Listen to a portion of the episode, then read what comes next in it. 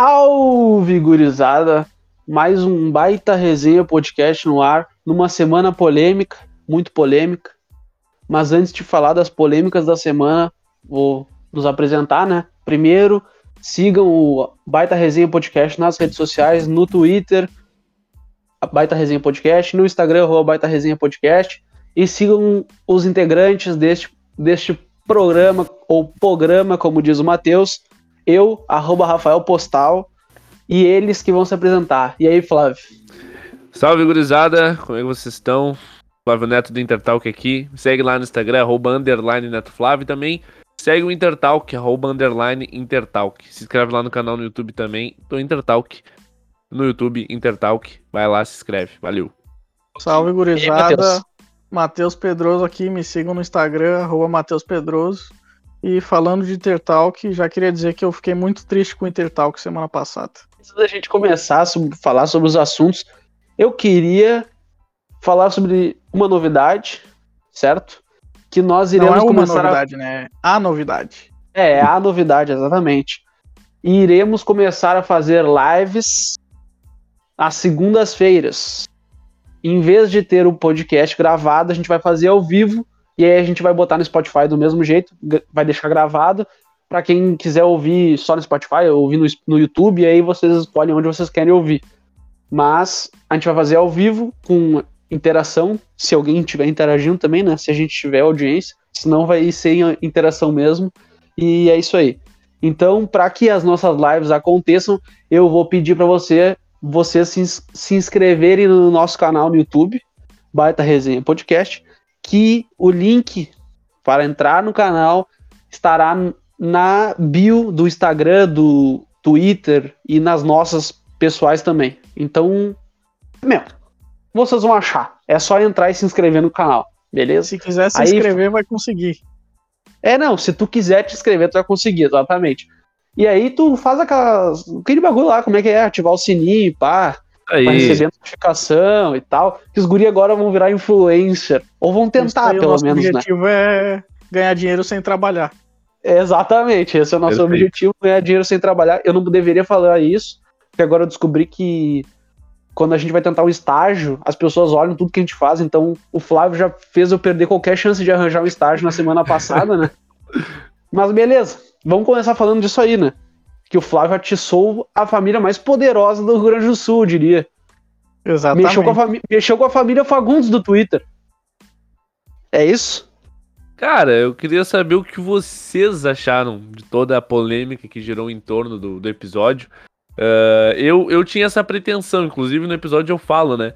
Que se chegasse a essa pessoa, acabaria lá no Twitter. E foi o que aconteceu de ter feito, eu joguei a isca. E ele mordeu com unhas e dentes e foi lá ganhar o confete dele, que é natural, jogar pessoas aos leões para ser aplaudido, coisa que ele não fez comigo, mas já fez com muita gente que discordava dele. Óbvio, eu me cedi, mas foi proposital, porque, cara, ele deu importância pro Baita Resenha Podcast. Então é isso aí. Inclusive, eu queria falar aqui que ele se deu o trabalho de entrar no meu canal, ver minhas coisas, porque ele cita vídeo meu no Twitch, então... Enfim, o cara virou fã, né? Eu diria que ele é o fã do Flávio Neto do Intertalk, que é a partir de hoje. Minha única preocupação é que o Flávio ficou maior que o podcast, né? Estrela, né? É, ele já costumava atrasar pras gravações e tudo, e agora eu não sei que fim vai dar isso. Mas vamos ver aí se ele vai continuar com nós. Mas eu gostei muito da briga no Twitter, que, né, eu adoro uma treta. E acho que o Flávio ganhou uma relevância importante, né? Atingindo a família Fagundes do Twitter, né? Como o Rafael falou. E eu queria aproveitar para também tentar ganhar essa relevância. Então eu queria dizer aí pro Thiago Suma e pro seu irmão também, vai tomar no cu. E eu não sei, nem sabia quem vocês eram, mas agora eu sei, por causa do Flávio. Então vai tomar no cu aí, espero que vocês me respondam lá também. Eu vou perguntar o que eu achei, né? Eu achei engraçado, né?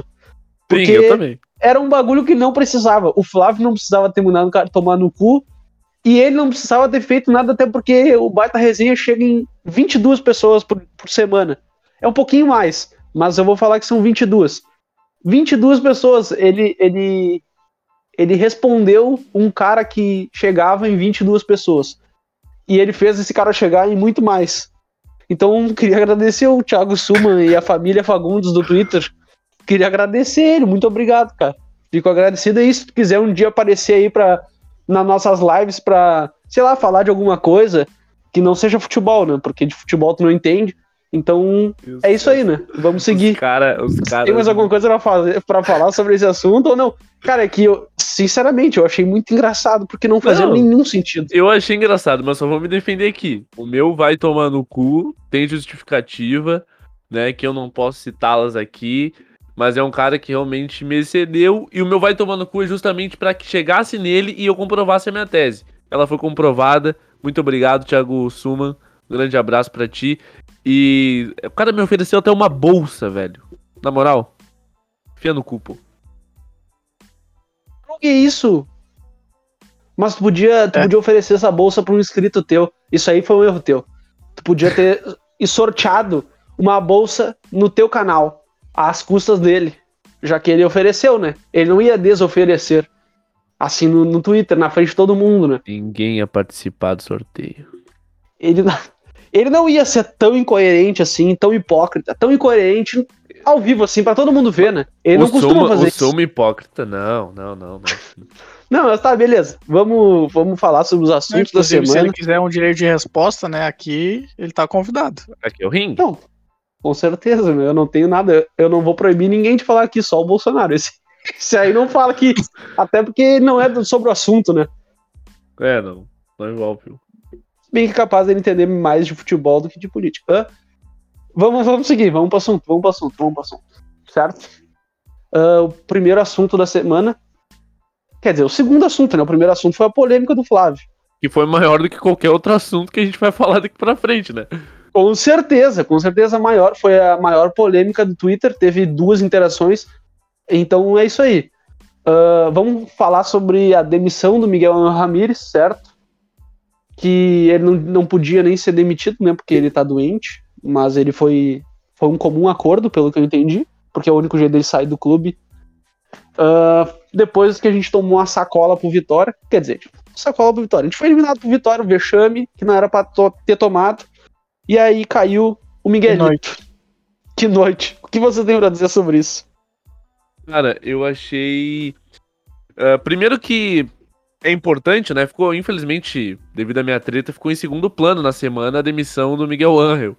Mas era o que a gente já havia previsto aqui, né? Depois do 5-1 pro Fortaleza, a derrota do Inter contra o Vitória seria eminente. E eu até achei que não iria perder o jogo contra o Vitória, achei que ia empatar jogando mal, não teria desempenho e igual o Miguel Ángel viria a ser demitido, ou talvez uma derrota contra o Bahia. Cara, eu lamento que o projeto não tenha dado certo, né? Eu acreditava, ainda gosto do Miguel Ángel, acho que ele tem boas ideias, mas, cara, no Inter, infelizmente, as coisas não andaram. Seja por ele, seja porque os jogadores não compraram a ideia ou não quiseram comprar a ideia, né? Infelizmente, o Inter hoje vive à mercê de um vestiário de alguns nomes ali, 4, 5, 6 lideranças, e que, infelizmente, eu acho que elas conseguem contaminar o restante do grupo. E o Inter não rendeu, cara. Não conseguiu jogar nas mãos do Miguel Ángel, teve alguns bons momentos, mas vinha de um declínio. E tomar 5-1 pro Fortaleza e perder em casa de 3-1 pro Vitória, cara, me parecia emergencial a demissão do Miguel, infelizmente. Acho que poderia ter um final melhor, mas eu não discordo da demissão, porque o Inter tava... o barco tava afundando, o trem tava descarrilhando, e a gente sabe que quando isso acontece com um time grande é bem complicado. Não, eu acho que era inevitável mesmo a demissão. Era nítido que os jogadores do Inter não gostavam, não sei se não gostavam dele ou das ideias de jogo dele, isso a gente nunca vai saber. Mas, cara... me parece que ele chegou aqui tentando uma ruptura brusca, assim, no estilo de jogo, diferentemente do que o Kudê fez, por exemplo, ano passado. E, né, o Inter tinha a pré-Libertadores e manteve mais ou menos um estilo de jogo de mais marcação para tentar passar a primeira fase, para depois, aos poucos, ir colocando o estilo de jogo dele. Mas eu acho que era inevitável mesmo e eu tô triste como gremista. Cara, eu acho que é o seguinte, ele ia cair uma hora ou outra. Então, quando ele chegou no Inter, ele já estava demitido, ele só não sabia a data ainda. Mas ele ia ser demitido, certo? Eu acho que contra o Vitória a gente não jogou mal o primeiro tempo. O primeiro tempo a gente foi muito bem, inclusive. A gente perdeu trocentas chances de gol. Aí no segundo tempo o querido Pedro Henrique dá com o pé no peito do cara do Vitória a nada. A nada, não tinha porquê.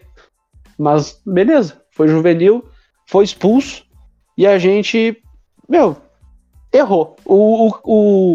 Puta, como é que era o nome? Martinho Anselmi era o auxiliar, sim, né, que tava coordenando o time. Mesmo. Cara, ele afundou o Johnny no meio dos zagueiros. Porra, qualquer um sabe que quando tu perde um jogador, faz duas linhas de quatro ali e deixa o Yuri correndo na frente, ou deixa o Tyson, faz o simples. Tu tava te classificando.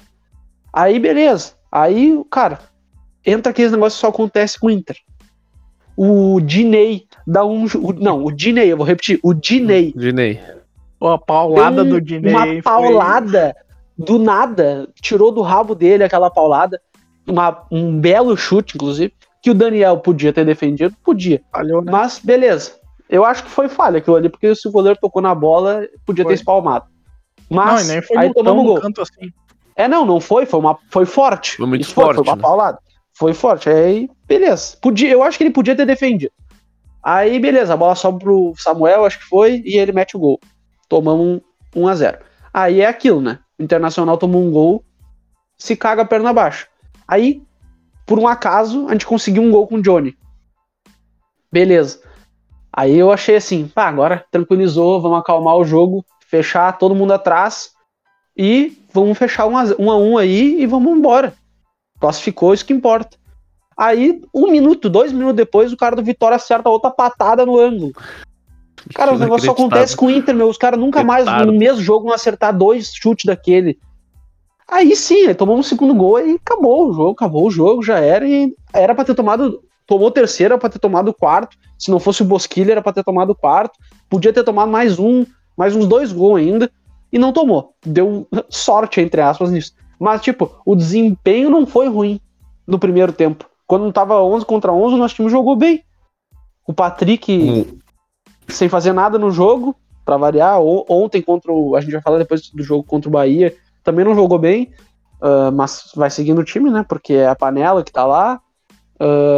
Cara, e é isso. O técnico ia cair uma hora ou outra. Depois de... Não sei quantos dias faz já que ele foi demitido, 5, foi na sexta-feira, foi, né? Foi na sexta-feira, né? 3 dias, então, depois.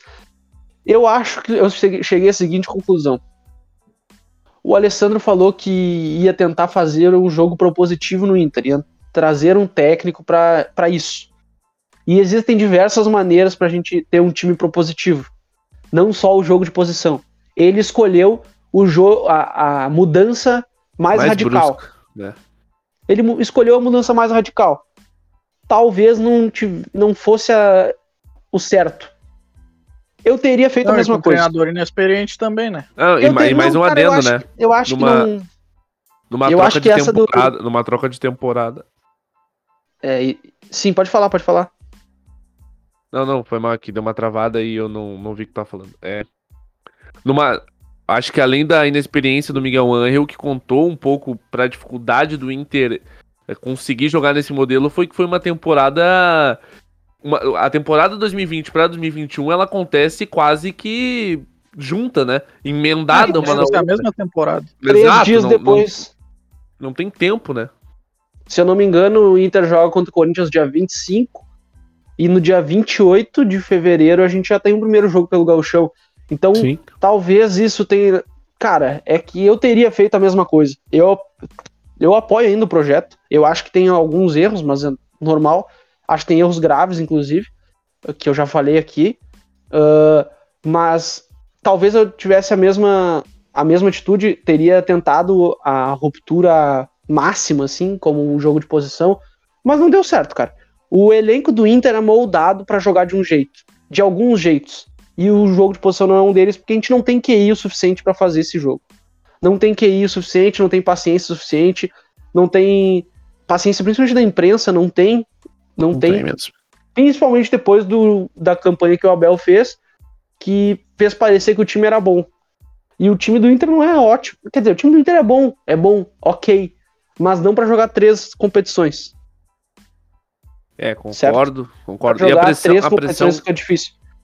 O time do Inter, o melhor time do Inter, tanto do Abel quanto do Kudê, eram times com pressão alta. O melhor jogo do Inter no ano passado, os 2 melhores foram um com o Kudê e o outro com o Abel, certo? Artigou de 5 do São Paulo e o Kudê talvez tenha sido da Católica, certo? Que a gente ganhou de 3-0. E o jogo do Santos, que é muito bom também, 2-0 no Beira-Rio. É, tem um do Santos também. É verdade.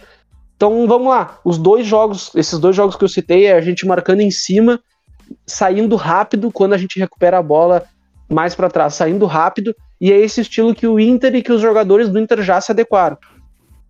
Perfeito. E aí, cara, talvez tenha mudado muito rápido, não sei. Mas eu também não sei agora, para a escolha do novo treinador, se a gente escolhe um treinador que se molde nisso ou um treinador que a gente pense para 2022. Porque desses 11 titulares, vários deles vão sair no final do ano. O contrato do Lomba expira, o Danilo Fernandes também expira, do Daniel expira, do Sarave expira, quem mais? Lindoso expira, Moisés e Guerreiro, certo? Faltou alguém. Eram 8, falei 7, mas é isso. Patrick boa renovou, parte... né? Ah, o Patrick renovou já, mas boa parte do elenco vai embora, ou acaba o contrato, pode ser que renovem, né? Então, a escolha do técnico agora é para 6 meses ou é para pensar pro próximo ano? Eu escolheria um cara pensando no próximo ano já, que conseguisse dar resultado a curto prazo, mas que pensasse no médio e longo. Sim. É, eu eu sou contra o Lisca no Inter.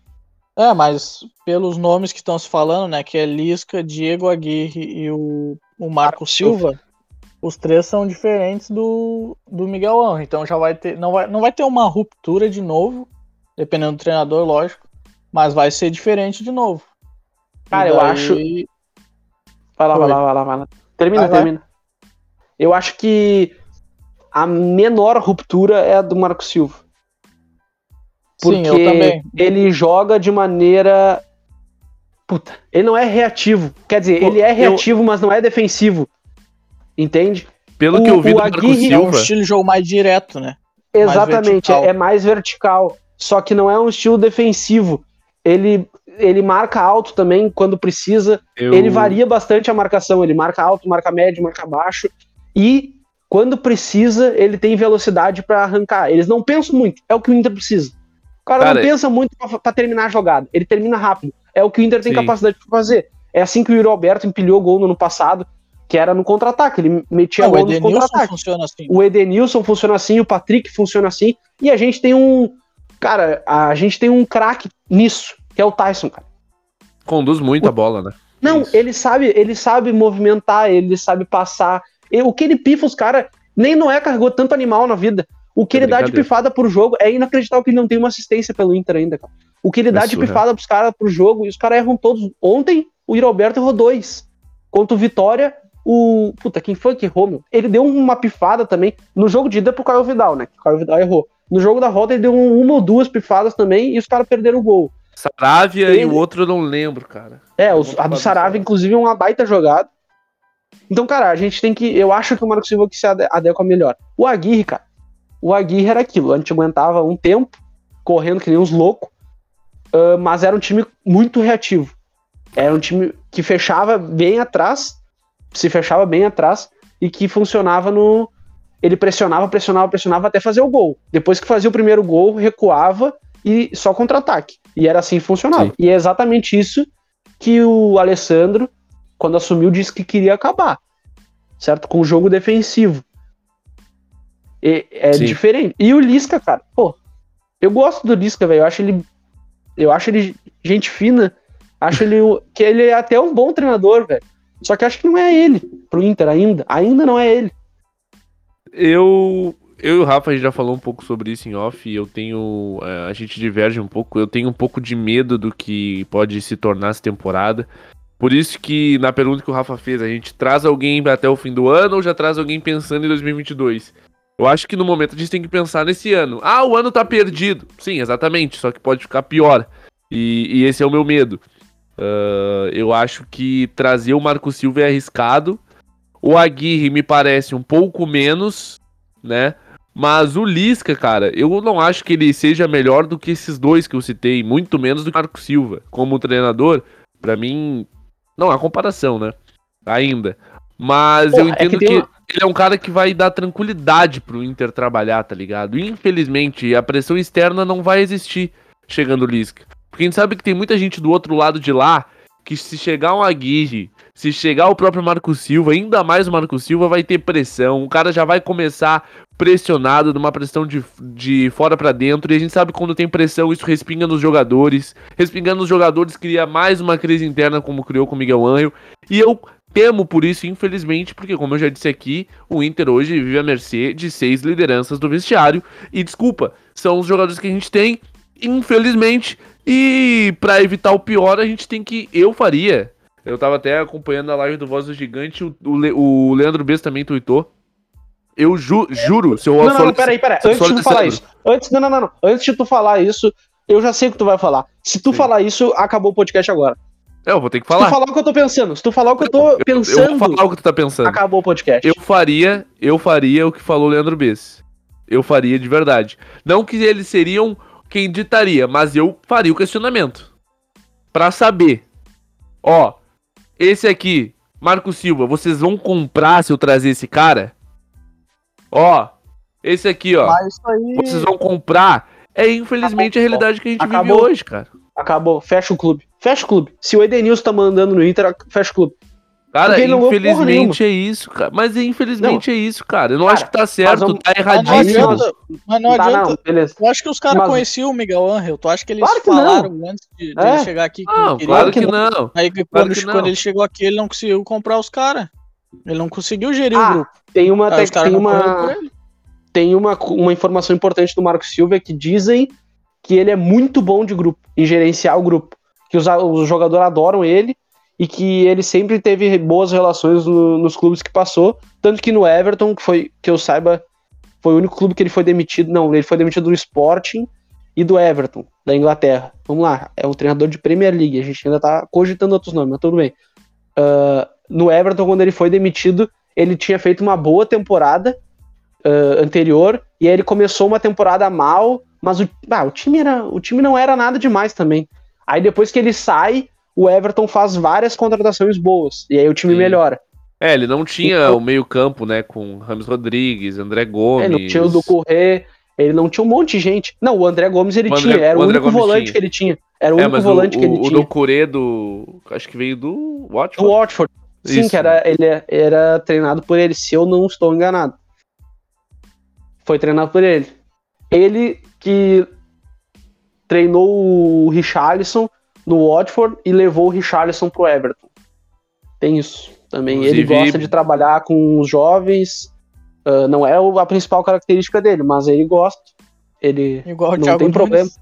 Não, esse aí não tem problema de botar. Pelo menos, isso tudo é o que tem de informação. A gente sabe que quando chega aqui o negócio é diferente, porque tem muita gente que quer mandar no futebol no Brasil, né? Muita gente metida que interfere no trabalho dos caras. Então, isso é o que acontece lá. Eu não sei se vai ser a mesma coisa que acontece aqui. Sim, mas o seguinte, né? Em nível de técnico, cara, não tem como eu comparar o Lisca, o Aguirre com o cara que tava treinando na Premier League até um ano e meio atrás, né? Não tem como comparar. Foi o que eu falei. Qualidade do técnico, pra mim não há dúvida que hoje o Marco Silva tá degraus acima do... Degraus acima do... Depois quem não fala português sou eu. É verdade. Do Lisca e do Aguirre, né? O Lisca não treinou um time grande ainda na carreira, por exemplo. O Aguirre, se eu não tô enganado, treina Inter, São Paulo e Peñarol. Se eu não tô enganado. Depois os trabalhos dele são lá na Arábia. Ele tem uma boa campanha com o Inter em 2015, com um baita de um time. Chega uma semifinal, era difícil. O Tigres investiu 75 milhões de reais. O Tigres era mais time que nós. Não, era. E o... Cara, vai lá. Ele chega, se eu não me engano, a uma final com o Peñarol em 11, sim, que ele era o treinador do Santos. É, aí isso. Não tem como também, né? Ney, é, Ganso... Não tinha o que fazer. Foi o, ele eliminou o Inter em 2011, né? Aqui no Beira-Rio, inclusive. Penharol eliminou o Inter. Me lembro muito bem. O Aguirre, ele não tem um trabalho... Ele tem 2 trabalhos bons na vida dele, Penharol e Inter. E nada mais. É isso aí, são os trabalhos bons dele. No São Paulo, ele durou 4 meses, 5 meses. Não adianta, cara. O pessoal adora o pensamento mágico e que o time... que o time era bom, não sei o quê. Os pessoal acham isso porque ele ganhava Grenal. Por isso. Não, e ele também ganhava Grenal com o Grêmio do Felipe Bastos. Então era o mínimo ganhar do Grêmio. O Inter tinha o D'Alessandro, o Alex, o Arangues, o Nilmar, o Lisandro Lopes, o Juan na zaga, o William na lateral, o Alisson no gol. Então... E caras em boa fase, né? Valdívia, Sacha, jogando muito. O Sacha é um bom jogador até hoje, tá? O Valdívia só que desapareceu. Então... Sacha, ô cuzão. O Sacha, inclusive, que é o dono da maior e melhor corneta da história do futebol. Fato. Mas deu errado. O final foi ruim, mas a corneta foi boa. Foi genial. Foi ali que abriu um novo portal. Foi ali que abriu o portal pro Grêmio. E não se fechou até hoje, hein? É...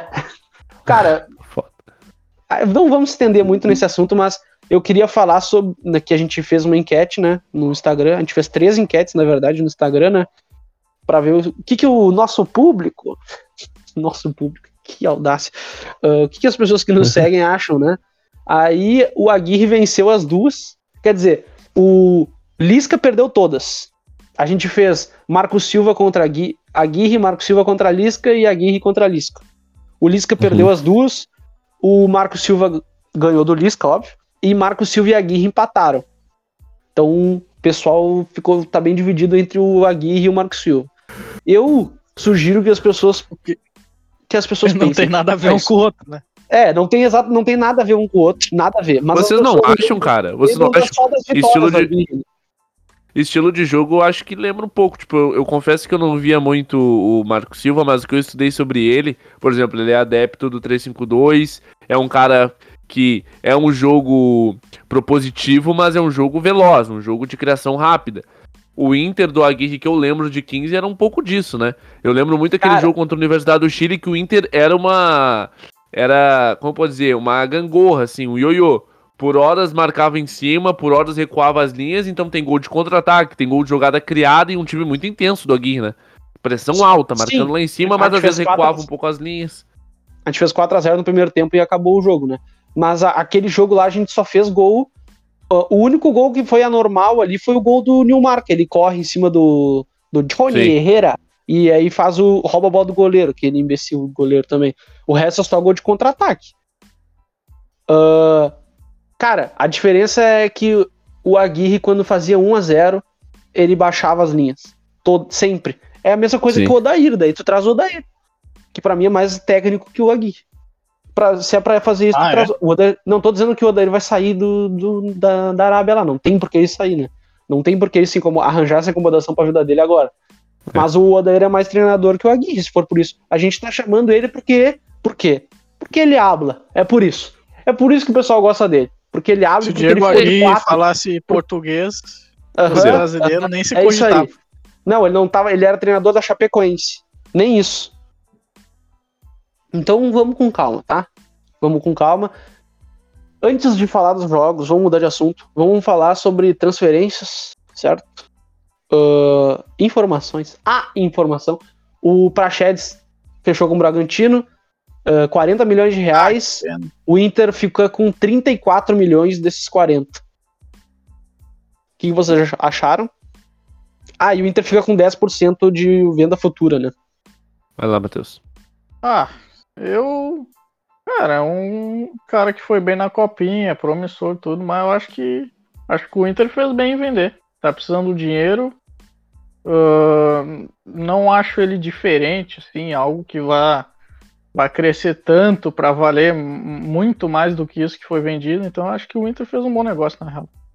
Cara, eu tenho uma teoria, né? A gente sabe como é que funciona o grupo Red Bull, e como ele atua no mundo inteiro, né, com seus times de futebol, e sempre funcionou com a prospecção de atletas jovens para que se venda para um mercado principal da Europa por muito dinheiro. E nesse tempo eles revelaram bastante jogadores e tudo mais, né? Timo Werner, o próprio Haaland, né, que agora tá no Borussia e tudo mais, e cogitado aí para ser um dos melhores do mundo. O que eu entendo com isso? Se eles contrataram o Praxedes, avaliando ele em 7 milhões de euros, né? Porque eles compraram 70% do Inter. E compraram 60% do Inter e 10% do Fluminense. E o Inter fica com 10% ainda do que tinha. É, enfim. O Praxedes, me parece que se eles compraram por esse valor, eu entendo pelo menos como se comporta Red Bull no mundo inteiro, é porque eles entendem que possam... Caralho, hoje tá foda. Porque eu entendo que eles acreditam que podem vender o Praxedes por 15 milhões de euros, de repente, dobrar. Não vai sair por 15 milhões de euros, nem fudendo. 15 milhões de euros. Não, o Fredinho foi vendido por 15 milhões de euros também em 2012. Acho muito. O Praxedes não é o Fred. Mas, não, tudo não bem, é o mas qual é o modelo de negócio do grupo Red Bull no mundo? Sim. É esse. Mas não quer dizer que sempre dê certo, né? Não, óbvio, o Tony Anderson tá lá. Exatamente. Não, o Tony Anderson não tá lá, não. Ah, não, não tá, ele tá no... Não, mas pertence ao Bragantino. Tá no Bahia, não tá? Tá no Bahia, não? Tá no Bahia, ele pertence ao Bragantino, ele tá no Bahia. Ele jogou ontem, tá no Bahia. Sim, ele pertence ao Bragantino, ele foi contratado por eles. Sim, sim. Cara, o modelo do Bragantino é esse. Ele dá certo no longo prazo, não significa que ele dê certo em todas. Tipo, no geral, tu vai ganhar dinheiro, mas em situações específicas tu pode perder, certo? Tu vai ganhar no geral, sim, mas tu pode perder em alguns. E o Inter tá vendendo ele por 40 milhões, certo? Sendo que fica com 10%. Se o Inter, digamos que o Bragantino vende ele por 15 milhões de euros, tá? Eu acho que não vai acontecer, mas digamos que o Inter fica com 1,5 e mais uma partezinha ali do mecanismo de solidariedade, certo? 10% dá 1 milhão e meio de euros. O euro tá 6, é isso? 6? Dá 9 6 milhões pouco. De reais. A gente teria ganho 43 milhões de reais com o Praxedes. É um bom valor pelo Praxedes. Eu acho um bom negócio. Então, eu acho um bom negócio. Foi, então, só, cara, uma tese, foi só uma tese. Sim, e outra, o orçamento do Inter pretende ganhar 90 milhões em vendas. 34 já foram. Então a gente tem que pensar nisso. Lá. Tem que avisar o pessoal que precisa de mais que 90. Vai vender quem? O Pégolo, ou só o Pégolo? Não, tem o Yuri, tem o Maurício. O Maurício não... O Yuri não paga sozinho. O Yuri vai pagar sozinho os 90 milhões. Tem que fazer gol. Só tem que fazer gol, né? Mas ele tem que pagar sozinho. Tá, vamos continuar nas transferências. Léo Borges e Pégolo estão indo pro Porto B. Porto de Portugal, pro Porto B, que é o time sub-20 dos caras, basicamente, por empréstimo de 1 ano. Os dois com passe fixado. O Léo Borges em 4 milhões de euros, roubamos português, e o Pégolo em 5 milhões de euros, que é um valor ok. Ok, não é absurdo e não é muito barato. É o Pégolo. Então é isso. Podia ser melhor, né? Pelo Pégolo. Podia, cara, eu acho que não podia pelo seguinte. Vamos pela mesma coisa do Praxedes, tá? O Inter ficou com 20% do passe do Pégolo, certo? É. Se os portugueses comprarem o Pégolo por 5 e venderem ele por 20, o Inter ganhou 5 e mais 4. Certo? Sim. 20% de 20 dá 4. Então o Inter ganhou 9 milhões de euros num jogador de 18 anos. Que a gente não sabe se vai dar certo. E que até então não estava dando certo. Poucas chances, né? Tem 8 jogos em minutos pelo Internacional. Poucas chances, não, eu concordo contigo, poucas chances. Mas também é o seguinte, se por um acaso o Inter empresta ele, não dá certo lá, ele volta, ele ainda tem 19 anos. Sim, óbvio. Então ainda tem tempo pra dar certo. Certo? É um empréstimo, cara. Não, a gente não tem o que perder com esse empréstimo. O máximo que pode acontecer é o cara voltar com mais experiência tendo aprendido alguma coisa na Europa, o cara muda a cabeça dele às vezes indo pra lá. Eu não sei se ele precisa mudar a cabeça dele também, né? Mas, cara, é sempre bom uma experiência fora do país. Ah, com certeza. Matheus? Lógico. Eu posso dizer sobre isso, né? É, eu também, cara. Somos privilegiados. Lógico. É sempre bom ter uma experiência fora do país. Principalmente quando tu não precisa aprender uma língua nova. Aí é melhor ainda. É, no caso do Pégolo... Ah, mas dependendo do cara... O cara... É o Walter, por exemplo. Acho que já falei aqui. É o Walter. Aqui, o Walter teve que aprender quando for pro Porto. É, teve que aprender a falar português. Tá, cara, vamos falar dos jogos do final de semana. Começar com o Grêmio, né? Que a gente tava falou bastante do Inter... Falou que tá tudo errado, mas o Grêmio, eu queria só avisar que é o seguinte, desde que o Thiago Nunes foi contratado, eu avisei, mas vocês estão começando a ver agora, mas eu avisei, tá? Grêmio 0, Atlético Paranaense 1, o que tu tem pra dizer do jogo, Matheus? Bom, eu achei o Grêmio irritante novamente, porque começou errado na escalação já. Até não tão errado, para mim só o Luiz Fernando não pode ser titular, não pode, tu tem Léo Chu, tu tem Léo Pereira, tu tem quem tu quiser ali pra botar, e não é o Luiz Fernando, O Jonathan Robert não joga por ali também? Joga, mas ele acho que testou ele no meio porque o GPR já deu. Entendi. E até foi, pra mim, foi o melhor do Grêmio. No primeiro tempo, principalmente. Tá jogando bem, menino. Acho que o Grêmio não contratou mais ninguém, né? Mas acho que o Jonathan Robert voltou de empréstimo. Pode ser considerado aí uma... Não uma contratação, mas a novidade do Grêmio aí nos últimos tempos. E, cara, Grêmio, primeiro, parecia que os jogadores acharam que iam ganhar o natural desde o início. Tava meio devagar ali e, cara, deixando muito espaço na marcação. O Thiago Santos acho que fez o pior jogo dele desde que chegou, errando muito bote, tomou cartão, fez um monte de falta. Matheus Henrique não foi bem também, mas, cara, o Grêmio não conseguiu criar. O Atlético Paranaense marcou os pontas. Na real, o ponta, né? Que o Luiz Fernando podia estar desmarcado, que ele não ia criar igual. O Ferreira totalmente marcado, né? O Atlético fez uma linha de 5, e aí o Ferreira não conseguia ficar no mano. Tinha sempre 2 marcadores. E anulou a única jogada do Grêmio, que continua sendo a jogada do ponta e a bola pro Diego Souza. Né? E o Diego Souza, entre 3 zagueiros, não ia ganhar dos caras. Então, do pouco que eu vi... O Grêmio não evoluiu, parece que não evoluiu. Oi? Do pouco que eu vi do jogo do Grêmio, é o Grêmio do Renato. Passa do meio campo, bola no ponta, joga na área pro Diego Souza ver se ele resolve.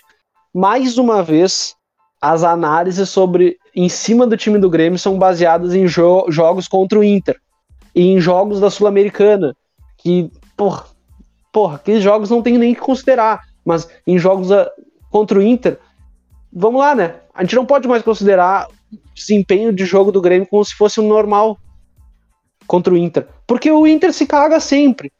Então o Grêmio vai ganhar do Inter normalmente, porque eles já ganham sempre. Estão ganhando há 4, 5 anos da gente. Fácil. Quando eles estão em crise, eles ganham. Quando eles estão bem, eles ganham. Quando eles estão ótimos, eles goleiam. Então, a análise em cima do Grêmio foi... Como é que eu posso dizer?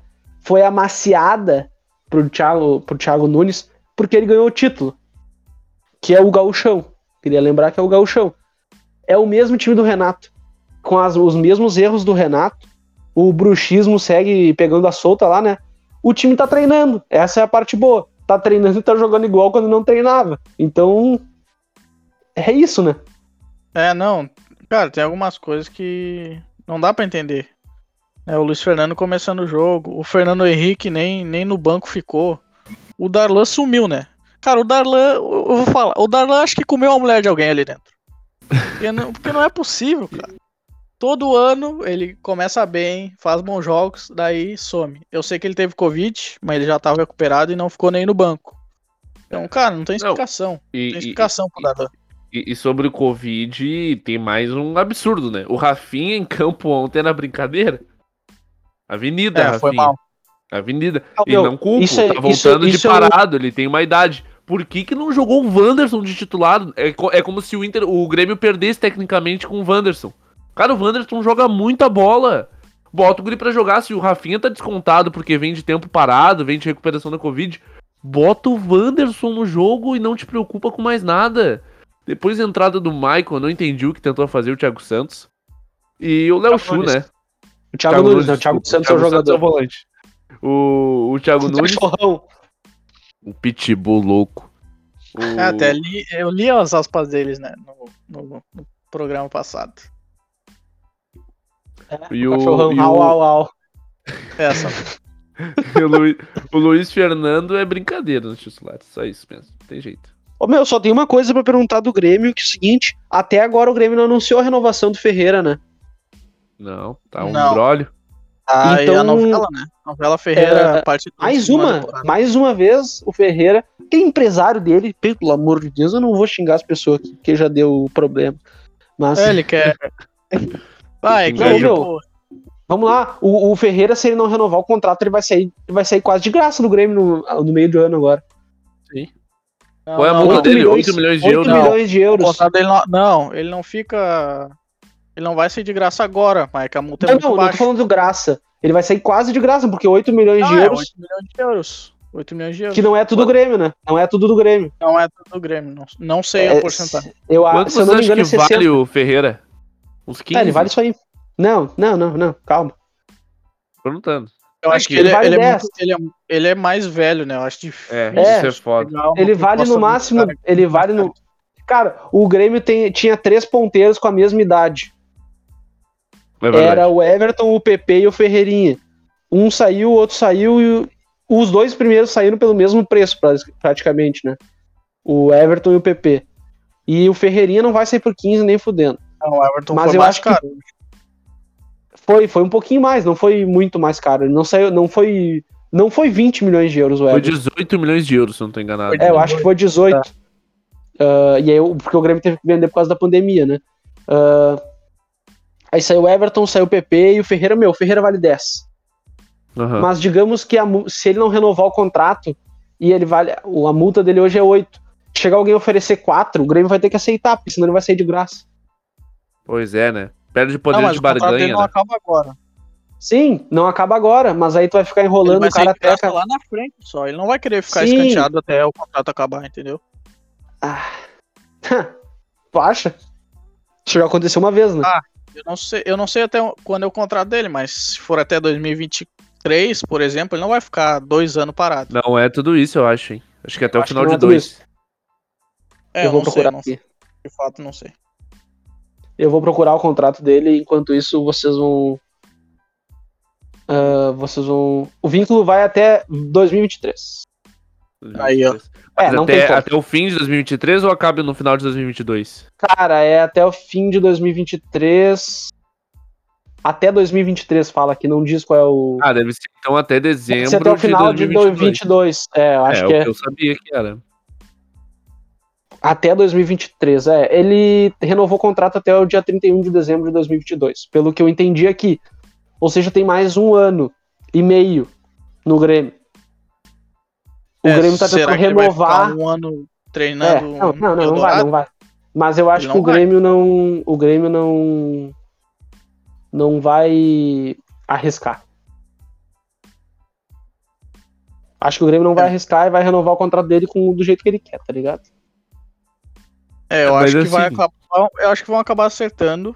Acho que o Ferreira vai ter uma valorização salarial grande, né?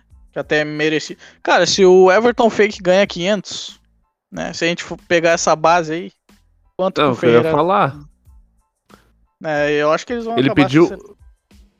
Ele pediu 700, né? Juntou o empresário aí, 700 mil? Não tô enganado? É o que disseram, né? Na verdade, ele falou em ganhar o salário de protagonista, né? Essa é a vontade. Aí se pensou na média ali do que ganha o Jeromel, ganha o Maicon, que é por aí, né? Acho que o Jeromel ganha 800 mil. Cara, eu tô... Peguei a informação agora. Certo? vou voltar um pouquinho no assunto, diante dos treinadores do Inter. Amanhã o Inter começa a negociar e até sexta-feira vai ser anunciado o treinador. O ficha 1 é o Marco Silva. O Marco Silva é o ficha 1 do Inter e o Lisca corre muito por fora. Corre muito por fora. É muito por fora. O nome que trouxe maior... duas informações de bastidor. O nome que trouxe maior... Como eu posso dizer... foi maior consenso... Foi o Diego Aguirre.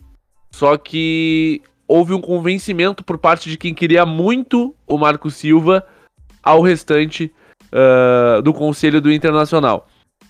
Grande entrave para a vinda do Marco Silva, tá? Tem nome e sobrenome. Paulo... caralho, está... Puta que eu pariu. João Patrício Herman. Essa informação aí, o vice de comunicação, se não me engano, do Inter, foi no Twitter... e desmentiu, disse que o João Patrício tá de acordo com todas as...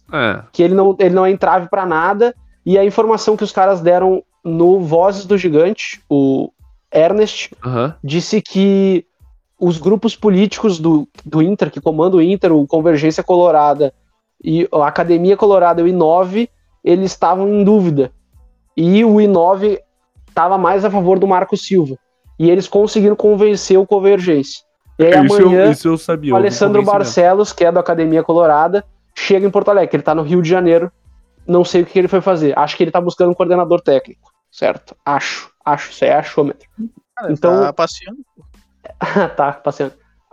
Amanhã ele chega, que ele que é o representante da Academia Colorada, e aí eles vão definir quem vai ser o ficha 1 para começar a negociar com o preferido.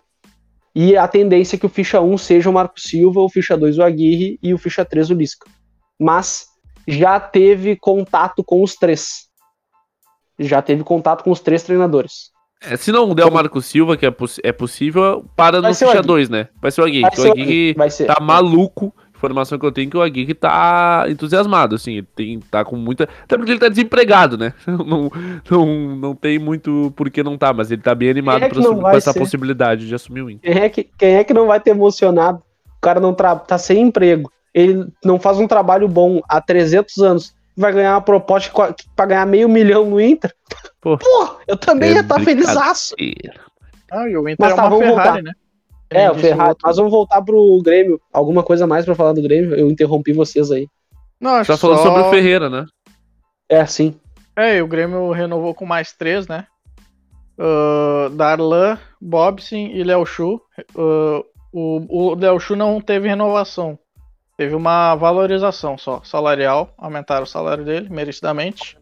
Aumentaram a multa, né? O Bobson renovou por 1 ano e o Darlan renovou também. Então o Darlan renovou pra ficar no banco pra sempre, é isso? Tá, bom, beleza, então. Vamos falar do jogo do Inter? Jogo do Inter, cara, ontem, contra o Bahia, 0 pro Bahia, 1 pro Inter. Um pênalti que não foi pênalti. Não foi pênalti. Muito bem cavado pelo Edenílson. Foi muito bem cavado pelo Edenílson. Verdade. O VAR deveria ter se metido. Teve uma expulsão... do Lucas Ribeiro, que eu não quero nem comentar, porque é o cabaço dos cabaços. Inclusive, eu depois falei lá no grupo, né? Temos um abre aspas. Tem a maior porcentagem de juvenil. O Inter tem existe uma associação. Existe uma associação, a Associação dos Cabaços do Rio Grande do Sul. O Internacional bate na porta lá e pergunta se tem um zagueiro. Aí eles falam que tem o Intercontrato. É assim que o Intercontrato o zagueiro. Eles já mandam 3 já. Eles mandam vem de pacote, que nem o Grêmio com o Juventude aquela vez. Cara, a gente jogou ontem contra o Bahia parecido com o que a gente jogou contra o Vitória. Só que a diferença foi que quando a gente perdeu um jogador, a gente recuou as linhas e fez 2 linhas de 4. Foi essa a diferença. Lógico, vocês fizeram o que o treinador Edenílson falou pra fazer. Exatamente. Inclusive, eu tenho uma pergunta pra fazer pra vocês, mas eu vou fazer ela depois que o Flávio falar sobre o jogo.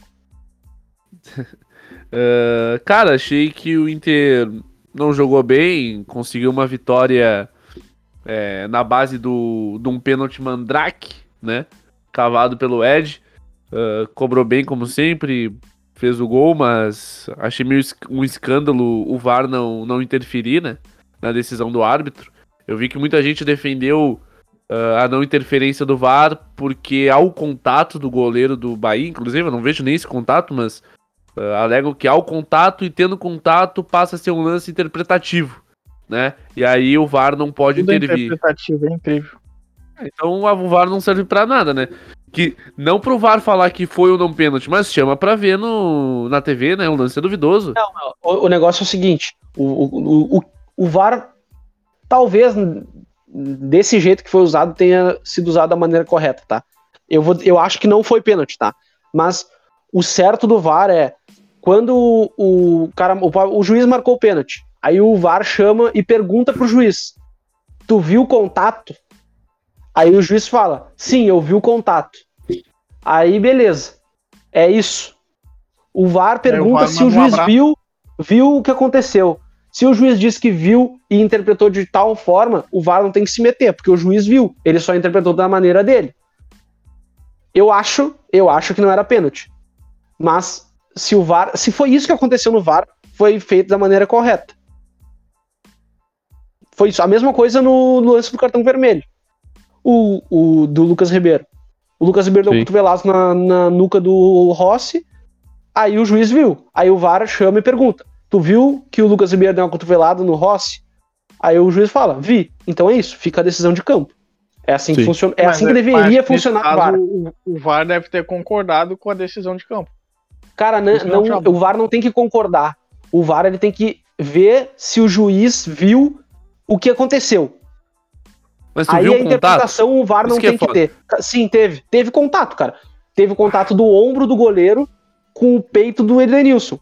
Foi esse o contato que teve. O único contato que teve foi esse. É, eu confesso que eu não vi, mas... Inclusive... Eu não achei pênalti. Eu não achei pênalti. É um escândalo pênalti. É um escândalo, não foi nada. Mas mais uma pifada do Tyson, né? Mais uma dele que não gera assistência. Mas no mais, eu acho que o Tyson, um saldo positivo é que a gente tem um tempo praticamente só pra analisar o time, né?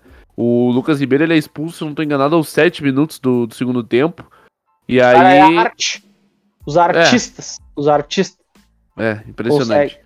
E aí qualquer análise do segundo tempo ficou um pouco debilitada, mas a verdade é que o Osmar Loss foi mais inteligente que o Miguel Ramírez, né? Foi na quinta-feira, pela Copa do Brasil. Botou 2 linhas de 4, se defendeu, inclusive teve mais chance de fazer o segundo gol do que o Bahia de empatar. O Inter não jogou bem, mas...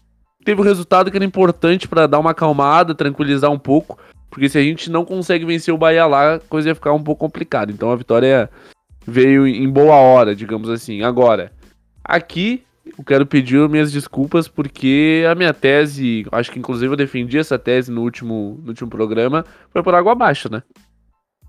Na preparação física? É, esquece. Pois é, né? Eu até vi que o Eduardo Deconto trouxe uns números que o Inter correu 97 km contra o Bahia e 102 contra o Vitória. Algo assim. Correu mais contra o Bahia. Contra o Vitória, desculpa.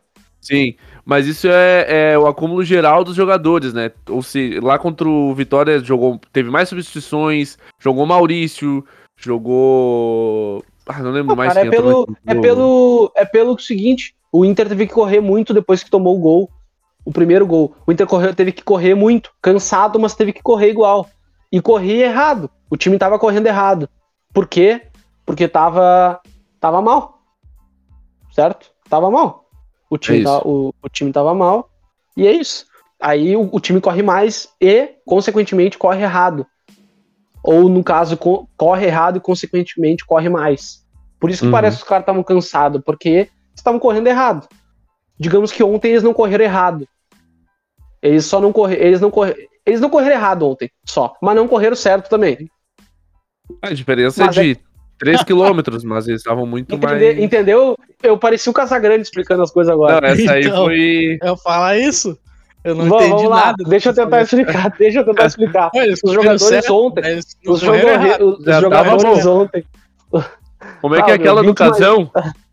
Não, tem 60% tem 60% de chance do Inter ganhar, tem 30% de chance do Inter perder e tem 25% de chance do Inter empatar, né? Ah, vocês entenderam o que eu quis dizer. Ah, meu, que desgraça. Vai, segue, segue. O que eu quis dizer, né? Sempre lembrando que eu sou o cara dos números. O que eu quis dizer, meu, é que o time não tava correndo, não necessariamente tava correndo certo ontem. O que eu quero dizer é que contra o Vitória ele correu errado.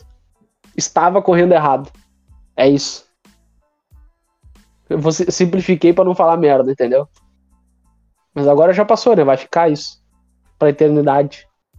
Vai, agora já era. Ah, é, beleza então.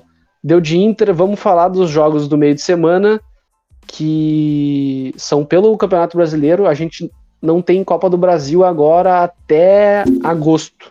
Não tem Copa do Brasil. Pro Inter, no caso, não tem mais Copa do Brasil o resto do ano, né? Mas pro Grêmio, até agosto. Falar primeiro do jogo do Grêmio, Sport Grêmio, lá em Recife, que pode marcar a estreia do Douglas Costa. E aí, Matheus, o que tu tem pra dizer? Eu não sei se ele vai ir pra Recife, vai estrear ou vai estrear na Arena aqui no jogo seguinte. O jogo seguinte não é na Arena. Ah, não? O Grêmio viaja pra Recife e depois ele vai direto pro Mato Grosso pra enfrentar o Cuiabá, fora também. Ah, é a cara do Grêmio então, perder esses jogos. É a cara do Inter perder pro Cuiabá. Complica, lá, né? O Grêmio não fizer 6 pontos. Era do Retiro, nunca ganhou, eu acho. Ah, eu quero começar um bolão novo agora.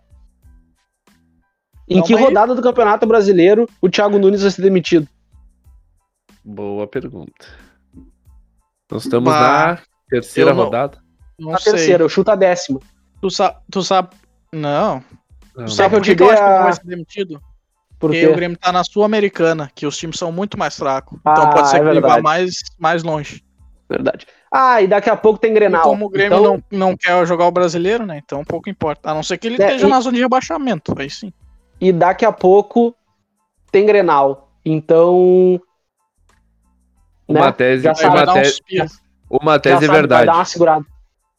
O Inter tem feito mal ao Grêmio indiretamente. Porque o Grêmio tá mal, ganha Grenal e começa a achar que tá tudo certo. E aí o Inter faz mais pelo Grêmio do que o Grêmio. É verdade. Não dá pra negar isso. Vou seguir o assunto do Grêmio, depois eu falo do Inter de novo, tem mais uma informação. Não, eu só não quero ver o Luiz Fernando em campo. É só isso, pelo amor de Deus. Te prepara que vai acontecer. Jogar, põe o Ferreira pra direita. Vai acontecer. Eu queria perguntar pra vocês se vocês viram a imagem do treino do Grêmio hoje. Que saiu do Lucas Silva no Twitter. Cara, o Lucas Silva, ele não tem coordenação nenhuma, meu. Bizarro. Ele tava perdido no treino. Eu juro que eu me mijei de rir, meu. O cara não conseguia fazer o trabalho de aquecimento, tá ligado? Que só dá um passo pra trás, passa a bola pro cara da frente, o cara da frente faz a mesma coisa que tu. Ele não conseguia fazer isso, velho. Não sabia se passava, se corria, se... Genial. Aquilo ali, se fosse o Zé Gabriel fazendo, eu teria me cagado de rir. Mas como foi o Lucas Silva, eu só me mijei. O Lucas Silva, ele vai seguir jogando, né? Ele vai continuar, o Matheus Henrique vai pra Olimpíada, ele vai botar o Lucas Silva e o Thiago Santos juntos, eu sei que ele vai. O Matheus Henrique não vai pra Olimpíada. Mas não dá mais, cara. O Matheus Henrique não vai pra Olimpíada. Como não? São quantos... última convocação tinha 23, né? São só 18 nas Olimpíadas. Tu acha que o Matheus Henrique fica? Eu não tinha essa informação. Tem os 3 acima, né? E tem os 3 acima. Provavelmente um dos acima seja meio campo. Daquele time, na real, vão 15, eu sei que o PSG não liberou o Neymar e o Marquinhos. Essa informação. Mas eu acho que é o seguinte, cara. Eu acho que, por exemplo, o Douglas Luiz tem idade olímpica. E tá na principal já. Então talvez ele jogue a Olimpíada. Depende do... Quantos anos tem o Lodge? Liberar. Quantos anos tem o Lodge? O Lodge tem idade olímpica. Tem 23 também. Tem muita gente que tá na principal que tem idade olímpica. O Gabriel Jesus e o Gabigol têm idade olímpica. O Gerson? Não, o Gerson. O Gerson já tá na olímpica, né? O que pode acontecer é que desses times europeus, pra tirar os maiores de 23 anos é um pouco mais complicado, né? Na última, foi só o Neymar que veio, né? Depois tem o Everton, goleiro, e o Renato Augusto, né? É que o Marquinhos era sub-23, né? Cara, esse bagulho do PSG ter negado, eu acho difícil. porque eu ouvi entrevista do Mbappé dizendo que ele vai jogar a Olimpíada. Pois é. E aí vão então, liberar o Mbappé e não vão liberar o Neymar? Liberar só um. Sendo que o Mbappé já tá quase saindo do PSG, né? Então, se eu fosse PSG, eu não liberaria nem... Ou pode ser que eles estejam liberando pra conseguir uma renovação também, né? Pode ser isso. Eu não liberaria nenhum dos dois, né? Se eu sou o PSG, né? Se eu sou o PSG e facilitar a renovação com o Mbappé, eu libero ele. Ah, não, se for facilitar, sim. Se for facilitar, sim. Mas então, dito isso, cara, o Matheus Henrique pode ficar tranquilo que ele vai ficar aí e mesmo assim o Lucas Silva vai jogar. Não, fato. Aí não dá. Pera aí. Não, vai jogar. Ele vai jogar. Tem muito jogo pra jogar. Ele vai jogar. Não, tá. Mas não vai ser titular. Ah, não, isso não. Não, titular mas não dá, pode ficar tranquilo. O Lucas Silva não era nem pra estar fardando. Ele não precisa mais ser relacionado. Daqui a pouco aparece um relacionado. Se o critério fosse atuação. Lucas Silva e Thiago Santos de novo. Caralho, esse aí é tenebroso esse mês. Ah, não, o mais tenebroso foi o Thiago Nunes dizer que ele gostava dessa dupla de volantes. Ele falou que os dois se complementavam. Meu cara, Deus, essa foi foda. Eu falava que o cara era retranqueiro e me criticava, dizia que eu tava falando merda. Mas quase vomitei agora, perdão, peço desculpa pra audiência. Diziam que eu tava maluco, que ele não era retranqueiro. Tá aí, ó. Tá aí agora. O Thiago Santos e o Lucas Silva se completam. Pode ser retranqueiro, tem que escalar certo, né? Não pode até ser, é só escalar. Cara, vamos pro outro jogo do Inter. Antes de falar do jogo do Inter, a informação que tem é que o Inter está negociando novamente com o Pedrinho para ser o coordenador técnico, aquele auxiliar, sabe? O elo entre a direção e o treinador. Quando tu falou... Pedrinho do Sport TV?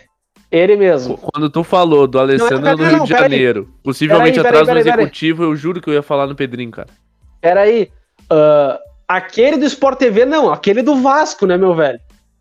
Brincadeirinho. Né? O Matheus é... Pô, não, peraí. É que nem o cara que fala, o Dunga, aquele da seleção, o técnico. Não, o meu filho. Tetra, pô. É o Tetra, entendeu? É isso. O Edenílson. Aquele que faz o jogo aberto. Não, filho, o Penta. Aquele que botou 4 turcos pra correr atrás dele. É isso, a gente tá com essa referência meio errada ainda. Não é o Pedrinho do Sport TV. Sport TV ou não trabalha? Não, ele trabalha no Sport TV, mas não é o Pedrinho do Sport TV. Então pronto, não falei nada errado. Se tu falasse assim, Pedrinho da TV, eu ia achar que era o anão do Pânico, tá ligado? Então, não, vamos falar quem são os... TV. Não, beleza. Eu entendi o que tu falou, mas a gente tá com a referência errada. Ele é o Pedrinho do Sport TV? É, mas ele é o Pedrinho do Vasco. Tá aí, do Sport TV também. Inclusive, pra mim é o melhor comentarista hoje. Sim, pra mim também é. Pra mim também é o melhor. Eu acho um bom nome. Não, é o melhor comentarista, mas eu ainda não entendi. Da TV, não foi o melhor jogador do mundo. Eu tô certo no fim de tudo. É verdade. É um fato. O que eu ia falar, cara? Ia falar que eu não sei exatamente qual é a função que ele vai executar, porque eu ainda não entendi, não explicaram o que é essa função. Eu sei que é pra ser o elo entre a direção, o grupo de jogadores e o treinador. É isso. Objetivo, né? É o coordenador técnico. Mas eu não sei o que ele vai fazer. O Edenílson aceitar o treinador novo. É ele que vai chegar, o Edenílson, meu, quem é que tu quer de treinador? É isso aí. Aí, o que diz a informação do Ernest, Alexandre Ernest, voz do gigante, pra quem não segue, eu acredito que vocês sigam os caras já, né? Então, não, não segue nada, segue nós. A gente quer exclusividade com os ouvintes. A chegada dele tá ligada com a chegada do Marco Silva. Pode estar ligada, no caso. Tomara. Então, se o Pedro vier, vem o Marco Silva. Foi isso. Por que a direção não foi atrás desse cara antes, hein? O Pedrinho? Não do Pedrinho, mas eu digo dessa figura. Por que a direção não conseguiu trazer essa figura antes? Talvez não tinha ninguém no mercado, ou talvez eles esperaram ter pressão na torcida pra fazer isso, né? O Pedrinho, ele foi ventilado, né, na época que se falou nessa função, que inclusive foi uma promessa de campanha, né? Inclusive, o Pedrinho, quando começou a ser ventilado, os caras tiraram ele do ar, né? Ele ficou um tempo sem entrar no ar lá. Então, se aconteceu isso, é porque realmente tava tendo negociação, né? Pois é, não entendi. O que eu só não deve ter ido pra frente. O que eu sei um pouco é que o Paulo Brax não queria... Essa incomodação pra mim. O Paulo Brax, como executivo, entendeu que não era necessário alguém pra essa função. E aí a direção acatou o o que pensou o Paulo Brax. Matheus disse que não arranjaria essa confusão pra tua vida, Matheus. Não. Eu concordo contigo. Se eu fosse Pedrinho, eu também não buscaria essa confusão pra minha vida. Mas vamos falar do jogo do Inter. É se incomodar, que nem o Muricy voltou pro São Paulo. É, não tem porquê. Não precisa, né? É que os caras gostam muito, né? Os caras gostam da incomodação. Eles gostam. Mas vamos falar do Inter e Atlético Mineiro. A tendência é o Inter tomar um... perder, né? Mesmo sendo em casa, a tendência é perder. O Atlético Mineiro é um... Digamos que é a terceira força do Brasil hoje. Cara, não tem muito o que falar. O time do Inter vai ser o mesmo. A tendência é que seja o mesmo. Com o Johnny jogando na primeira função do meio campo. Ele jogou bem contra o Bahia. Mas ele melhorou quando entrou o Lindoso. Quando tinha alguém para dar suporte junto com ele. Sim. Então pode ser uma amostra de que talvez o Inter consiga funcionar com um tripé de volantes, com, não sei, um tripé de volantes, mas com três meio-campistas, digamos assim, um tripé de volantes, com o Johnny, o mais um volante e o Edenílson, pra tu dar liberdade pros outros três do ataque. Não, que seria... O Lindoso e o Johnny, pô. Não, daí tu tá te passando. O Dourado não bate reativo, bem. Vamos ser reativo completamente. O Osmar Loz gosta. Não, é isso. O Osmar Loz gosta. Inclusive, eu queria dar aqui o desempenho do Osmar Loz como treinador do Inter. Ele empatou 2-2 com o Barcelona, 1-1 com o Milan, empatou um Grenal 0-0 e ganhou ontem. Então, o Osmar Loz tá tendo um desempenho bom. Acho que a gente pode disputar até o Mundial já esse ano. Entre esses jogos, tem uma derrota pra Portuguesa. Não, são só esses 4. Mas ele tomou uns tapas do Simon também, tem que pôr aí nessa... Tomou uns tapas do Simon, é verdade. Ai, grande Simon. Tá, meu, não tem muito o que falar do jogo do Inter. A tendência é que... não é a tendência, meu. O Inter vai jogar... Se jogar aberto, vai tomar. Se jogar fechado, tem chance de tomar também, mas tem uma pequena chance de ganhar. É isso. Não tem muito o que falar sobre o jogo. O time do Inter vai ser o mesmo. Acho que volta o Saravia só pra lateral direita. O Bosquilha pode aparecer no time, mas acho difícil que ele comece o jogo. E acho que vai seguindo o 4-4-2 o time, com o Galhardo e o Yuri na frente, que não tá funcionando, os dois no ataque, mas vai seguir isso. Porque o Osmar Loz não vai mexer muito até chegar um novo treinador. Essa é a função dele agora, né? E o Moisés, hein? Cara, o Moisés facilita o trabalho dele, né? Quando aparece um lateral esquerdo jogando direitinho, que o Léo Borges ontem... O Léo Borges, cara, ele não faz nada demais, certo? Só que ele não compromete, o que já é uma grande coisa. Ele não compromete e às vezes aparece ele dando uma caneta no cara e indo pra cima. Então, beleza, quando aparece uma ameaça pro Moisés, o que o Inter faz? O Inter vai lá e empresta a ameaça. Agora o Inter tem um lateral esquerdo no elenco. Eu esqueci de falar da lateral esquerda do Grêmio. Posso fazer um parênteses rápido? Vai lá. Não, porque é o seguinte, né? Quando o Diogo Barbosa joga, eu acho que o titular é o Cortez. Mas daí joga o Cortez. E aí eu acho que é o Diogo Barbosa. É no que fim, nem a gente. Eu cheguei à conclusão que eu não quero nenhum dos dois. Só quero que ponha o Guilherme Guedes. Só isso. Põe o Guilherme Guedes ou vai buscar um lateral... Sei lá, vai no Felipe Jonathan lá, quase saiu do Santos agora com o Inter torce. É melhor que os dois. Vai buscar alguém ou põe o Guilherme Guedes, pelo amor de Deus. É a mesma sensação que eu tenho. Essa é a mesma sensação que eu tenho com o Lucas Ribeiro e Zé Gabriel. Quando o Zé Gabriel tá jogando, o Lucas Ribeiro é melhor. Quando o Lucas Ribeiro tá jogando, o Zé Gabriel é melhor. Porque os dois são horríveis. Verdade. E é isso. Cara, a gente já falou de tudo, a gente deu uma acelerada um pouco até pra falar de algumas coisas, porque era bastante coisa pra falar. Então vamos começar os quadros, né? Vamos pro abre aspas. E alguém tem coisa pra falar aí? Alguém tem? Abre aspas. Eu acredito que o Flávio tenha. Não, né? O Flávio é prioridade. Deixa por último, pra dar aquele suspense. Eu vou começar o meu, então. Vai. Tá? O grande @cautela, @Juarez Rote.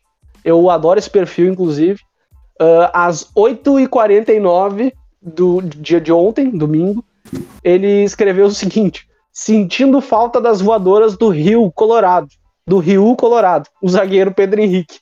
Pra quem não sabe quem é o Rio, porra, sinto muito. Tu não sabe quem é o Rio, eu sinto muito. Aí é brincadeira, você... tá vivendo errado. É. Tem uma outra aqui, é uma notícia. Lucas Ribeiro, zagueiro titular do Vitória, foi mandar um vídeo íntimo de homenagem para seu amigo pelo direct no Instagram e acabou postando nos stories.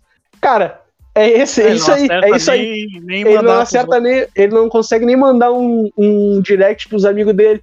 Vocês acharam estranho ele dar uma cotovelada na cabeça do Rossi. Tem uma outra de um amigo do Flávio aqui. @ repórter Lacerda. Prestem atenção para o texto. Isso é muito bom, eu já sei o que vem. O Praxedes estava sendo vendido e aí, nesse contexto, ele falou o seguinte: Pégolo também, sexta, indo embora. Vai por empréstimo para o Porto, ficando 20% para o Internacional. Eu vou repetir. Pégolo também, sexta, indo embora. Se alguém entendeu... É brincadeira, mano. Como é que o cara é jornalista?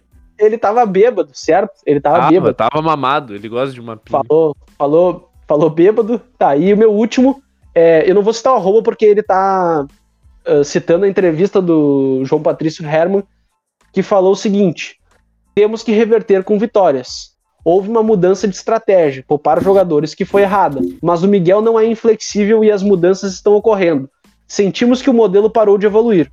Precisamos entender a cultura gaúcha de jogar futebol.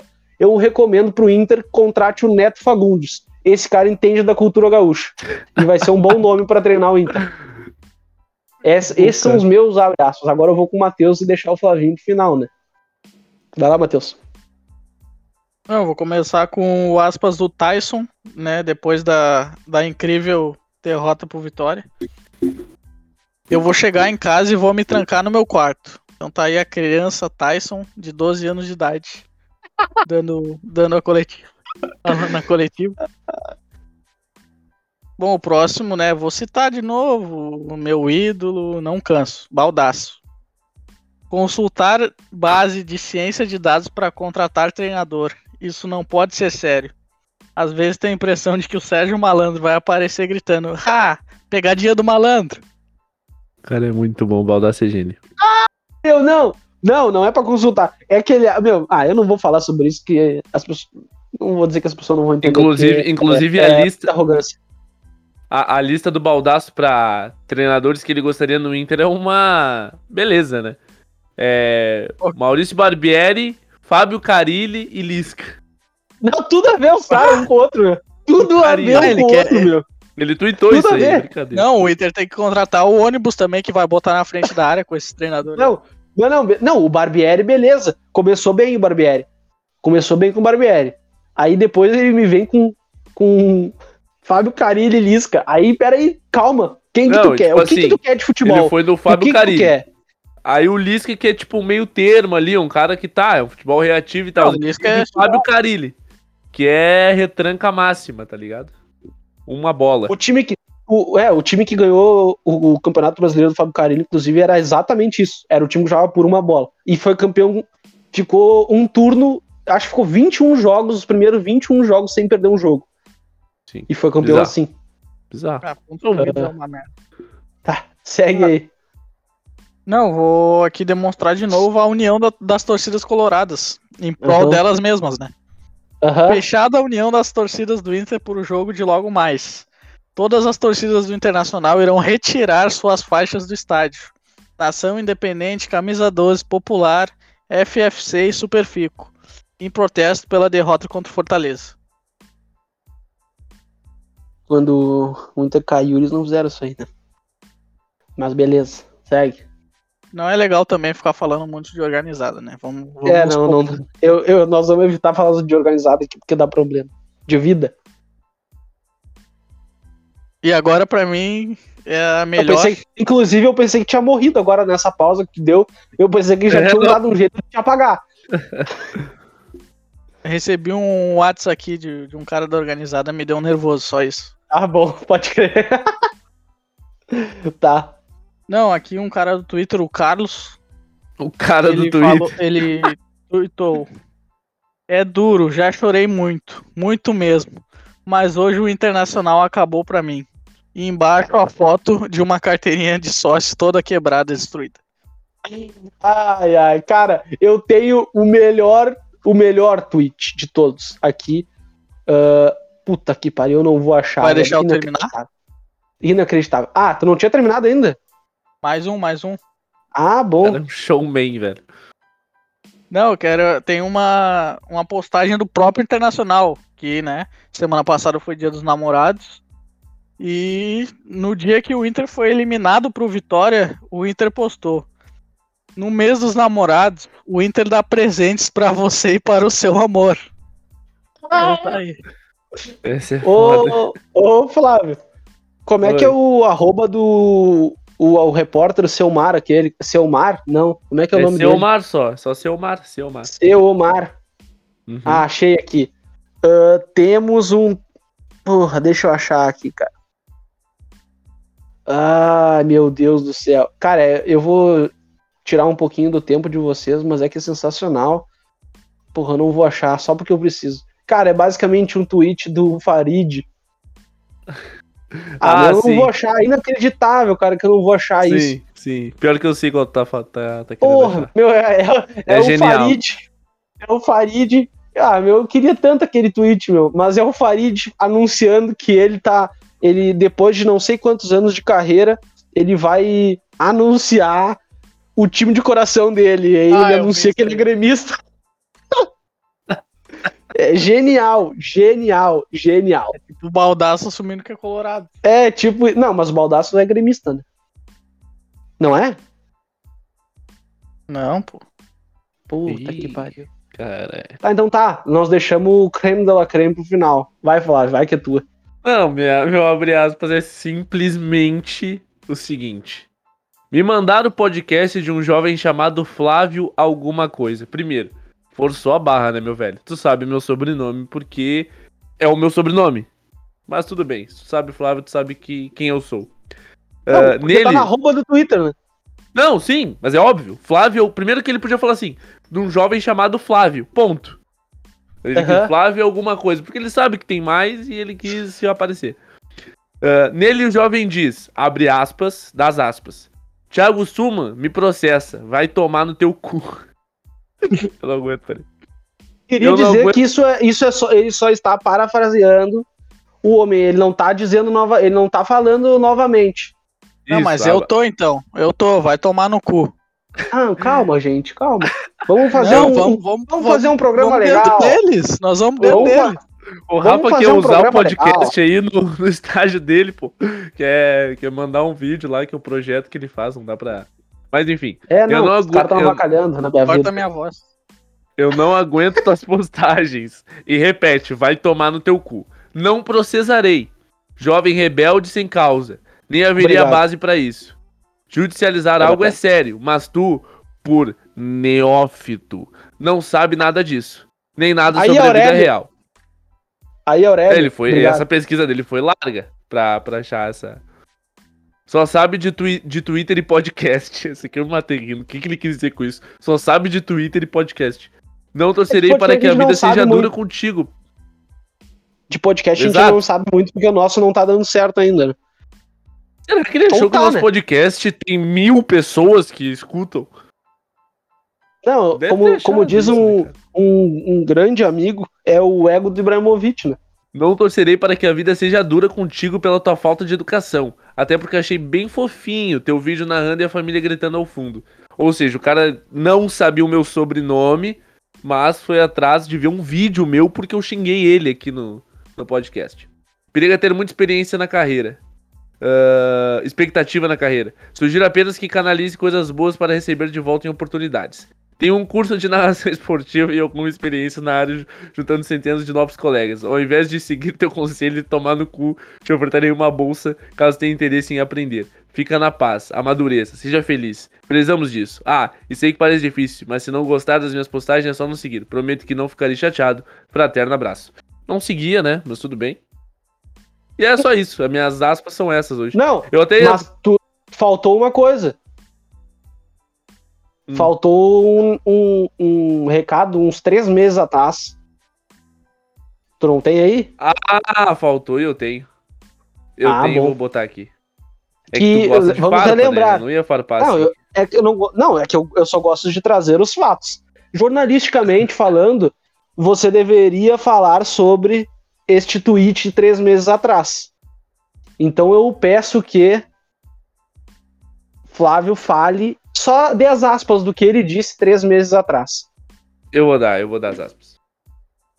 Peraí, meu, que depois de tudo isso que ele falou, dizendo que o Flávio tinha mandado ele tomar no cu e que não sei o quê, voltamos 3 meses e aí pegamos no pulo o homem. Diga lá, Flávio. Abre aspas pro homem. Vou trazer um contexto, tá? O Almanac Esportivo, o Perim, inclusive nos ajuda sempre lá no Twitter, dando uma força, retweetando o podcast, ele bota assim: que postura sensacional publicar inbox e Instagram publicamente, também pedem. Mais um daqueles casos do Thiago Suma, né? Que alguém criticando ele, ele vai lá, eu não lembro o que ele faz. Esse foi uma das vezes, foi o Edenílson mandou ele chamar Lumena, falou que ia chamar Lumena. E ele pegou Edenílson... um print e publicou. Exatamente. Publicou. Aí o Thiago Suma chegou comentando assim: Perim, vai tomar no cu antes que eu me esqueça. Pedem o caralho. Sei que tu é inconsequente, faz do futebol um playground. Eu vivo disso. Bota a mão, o pau. Bota o pau na mesa. Sabe o quanto tô sendo atacado em minha família e até minha empresa? Tu acha que eu sou. Se eu contasse que ele tá pirando, acreditariam? Aí. Eu gostei desse. Não, vai tomar no cu antes que eu me esqueça. Pedem o caralho. Isso tu tá só repetindo o que ele disse, né? A gente não tá mandando ninguém tomar no cu aqui, só que queria dizer... Não. Isso é um podcast de família. E eu vou repetir... Thiago Suma. Nós somos family friendly, apresentem o podcast para as mães de vocês e também nós somos pet friendly, então pode apresentar pro boi do pai de vocês também. Pet friendly. Beleza? No YouTube nós vamos ter que segurar os palavrão, eu acho, né? Ah, é verdade, cara. Ah, é verdade. Pra quem chegou até aqui, nós vamos fazer enquete no Instagram pra saber o horário que vocês preferem as lives na segunda-feira. Se inscrevam no canal e tal, e vão pro último quadro. Abraços aleatórios. Quem quer começar? Hoje eu tô simples aqui, se você quiser. Tá. Então pode ir. Não, eu queria só mandar um abraço para outros treinadores, né? Já que o Mar caiu. Para outros treinadores que fizeram grandes trabalhos no Inter. Então um abraço aí pro Argel Fuchs. Um abraço pro Celso Roth. Um abraço pro Antônio Carlos Zago. Também um abraço lá pro pessoal de Vitória na Bahia, né? Pro Leão. E tem que respeitar o Leão. E vocês não respeitaram, acharam que tava ganho. Mas tem que respeitar o Leão. O cara roubou meus abraços, meu. É inacreditável. Eu vou pros meus então, que os meus são 2 e é bem simples. Tá. O primeiro abraço vai pro Guilherme Suma. Um grande abraço pra ele. Eu vou surfar no hype.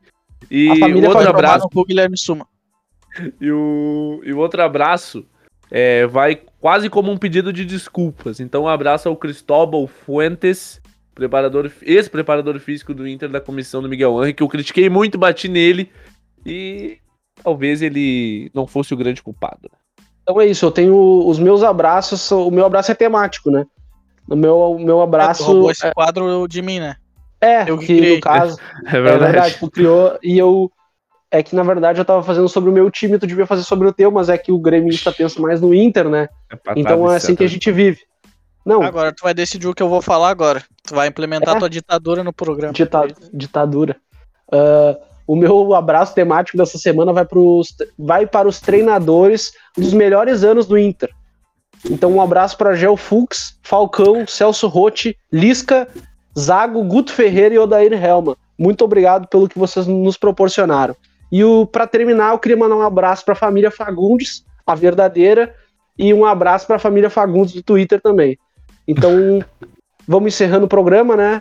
Sigam os nossos arrobas, @PedrosoMatheus, no Instagram, no Twitter, @NetoFlávio, @_NetoFlávio. Sigam o Intertalk, me sigam também, @Rafael Postal. E Sigam o Baita Resenha Podcast nas redes sociais, no Twitter e no Instagram, @Baita Resenha Podcast. E a partir de agora eu vou pedir para vocês que se inscrevam no nosso canal. Pelo amor de Deus, se inscrevam. Se inscrevam. A gente precisa ganhar um dinheiro. Se inscrevam no nosso canal no YouTube para que a gente possa fazer umas lives legais e tal, e trazer um conteúdo bacana. As nossas lives vão continuar sendo sobre futebol, mas a gente vai falar sobre outras coisas também e podem aparecer convidados também, né? Então, vai ser fera. É, vai ser fera. Então é isso aí, um abraço pra vocês e até semana que vem. Valeu, rapaziada, é nóis. Valeu, tamo junto.